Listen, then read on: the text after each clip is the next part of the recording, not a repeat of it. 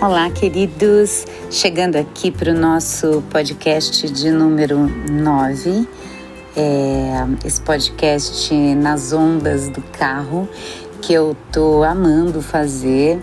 É, tô me lembrando cada vez mais do período em que eu fazia crônicas e, e tô gostando muito disso porque é uma, é uma possibilidade de fazer uma crônica falada, de chegar um pouco mais perto é, da outra pessoa, de outra pessoa, das outras pessoas, né?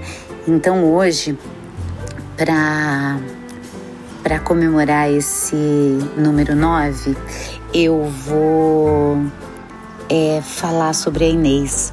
A Inês é uma personagem é, de uma crônica que eu escrevi um dia e agora eu vou então falar essa crônica para vocês. E depois me digam é, o que vocês acham da Inês, é, o que vocês gostariam de, de me perguntar sobre a Inês, porque isso se aproxima muito de algo que eu vou inserir, estou é, pretendendo inserir a partir do 11 é, podcast. Então, esse é o nono, faço o décimo e aí já vou lançar essa ideia. Depois a gente se fala melhor. Mas vamos a Inês então. Inês e a concha. Inês doura ao sol. Recostada no barco, ela fecha os olhos para ver as coisas de outro jeito. Escuta as vozes que se misturam e procura ler por meio do som das vozes. Mais ao fundo tem o som do remo cortando a água e que ao fim de cada movimento resvala no barco, resvala nela. Lembra da concha do mar que ficava sobre a lareira da casa dos seus pais quando ela ainda era criança. Do barulho que havia dentro da concha e o pai mostrava para ela.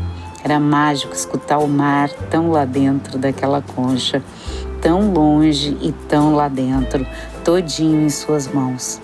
Com as mãos ela pegava e levava bem pertinho do ouvido. O mar então molhava e salgava Inês deleitada pelo barulho que vinha da concha, reverberava lá dentro da concha e também dentro dela.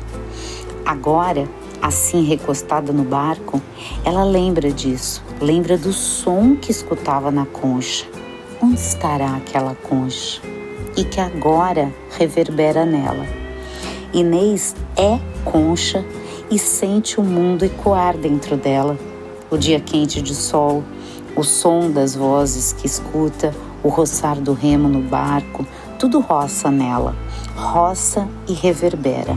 Ela própria, a estrutura de uma concha, interior semelhante a um labirinto em espiral que concentra e amplifica os sons, produzindo um efeito parecido com o barulho do mar.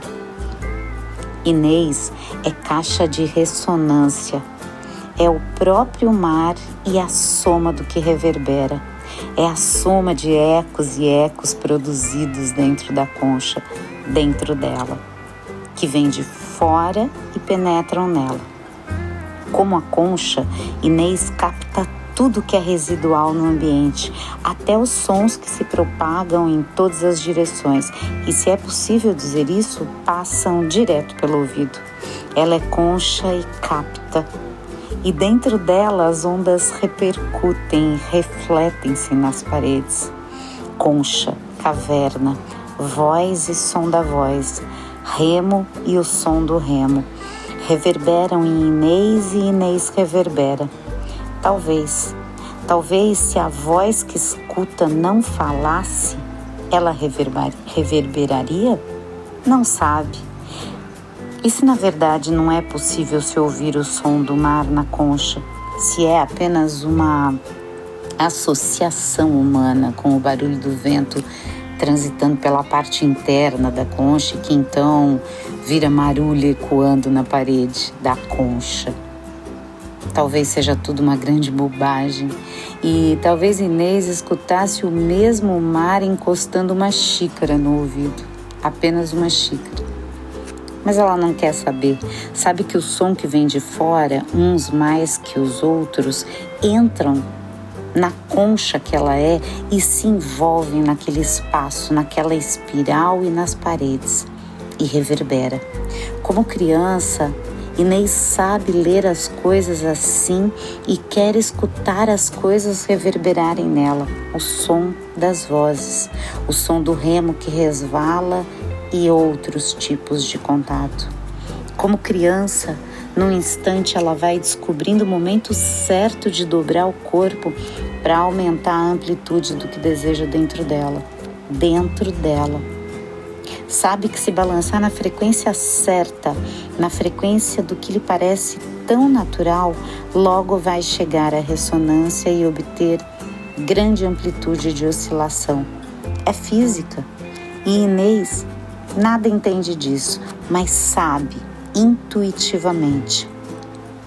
Sim, intuitivamente Inês sabe, talvez como se o seu corpo fosse um instrumento, um violão e as vibrações do dedilhar as cordas entrando em ressonância dentro da caixa de madeira que ela é, do instrumento que ela é, amplificando o som e dando timbre, percebendo as diferentes frequências, girando e girando o dial para sintonizar também o que escapa, para sintonizar o que quer dentro.